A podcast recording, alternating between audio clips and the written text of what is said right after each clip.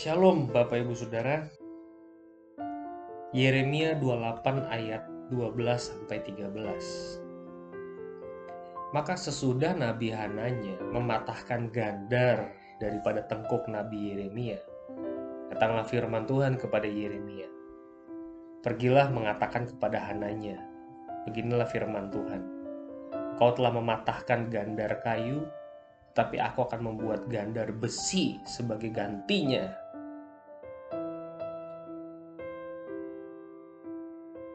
Saudara seorang nabi palsu bernama Hananya berfirman kepada Yehuda bahwa mereka tidak akan dibuang ke Babel.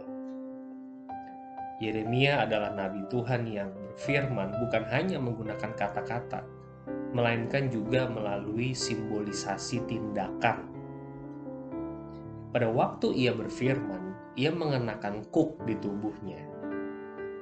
Hananya mengambil kuk dari tengkuk Nabi Yeremia lalu mematahkannya sembari berfirman, dalam dua tahun ini aku akan mematahkan kuk raja Nebukadnezar. Dengan kata lain, Hananya mau mengatakan bahwa ia juga menggunakan simbol dan berfirman. Dan nyata benar bahwa kuk tersebut patah. Tetapi Tuhan berfirman melalui nabi sejati Yeremia, Engkau telah mematahkan gandar kayu tapi aku akan membuat gandar besi sebagai gantinya. Apakah bisa hanya membengkokkan besi tersebut atau memanaskannya sehingga besi tersebut memuai?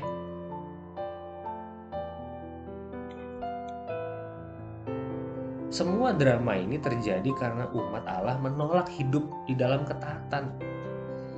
Mereka berlaku tidak adil mereka menindas orang kecil. Mereka tidak mengasihi Tuhan dengan segenap hati.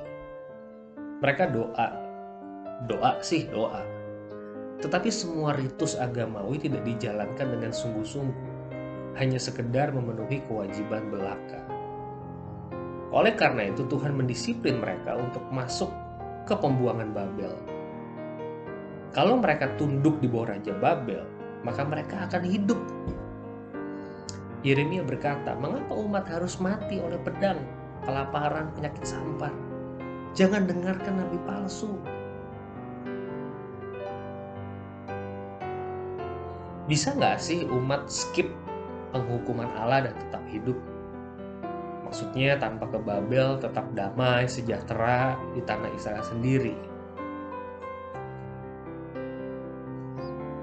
Di sini saya merenungkan kembali bahwa dosa selalu memiliki konsekuensi. Dosa adalah hal serius.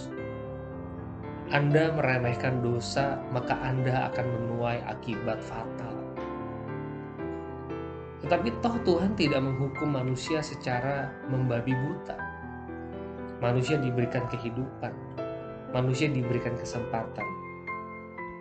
Seharusnya Israel tidak masuk Babel, seharusnya Israel langsung mati. Ingat Usa? Ingat anak Daud yang pertama dari Bathsheba?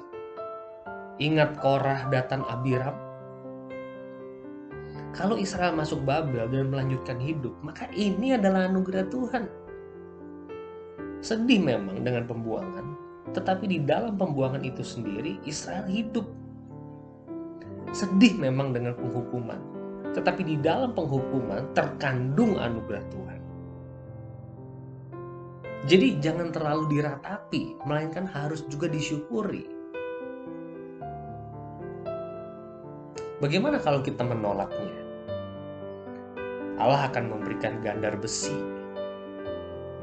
Wajar dong, kasih karunia Tuhan yang sedemikian besar diremehkan maka akan menghasilkan konsekuensi yang lebih besar lagi. Betapa gelapnya kegelapan itu.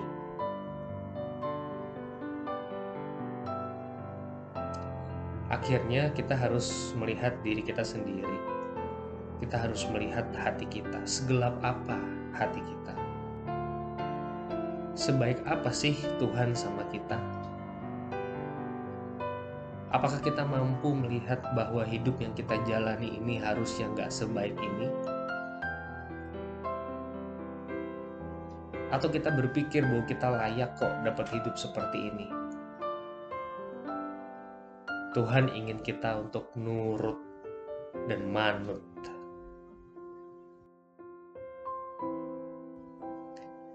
Saudara-saudara, mari kita melihat keluarga kita. Mari kita lihat kehidupan keluarga kita. Apakah kehidupan keluarga kita memang harus sepantasnya sebaik ini?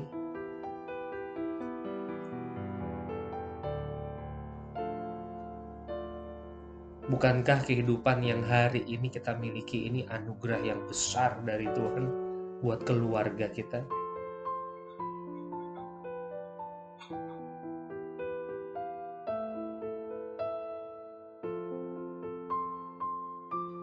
Kami berdoa Tuhan Engkau membuka mata kami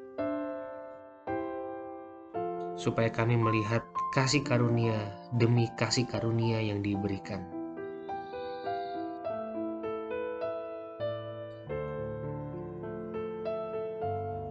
Kami mau menyerahkan diri kami, keluarga kami ke dalam tangan-Mu. Dalam namamu Yesus kami berdoa.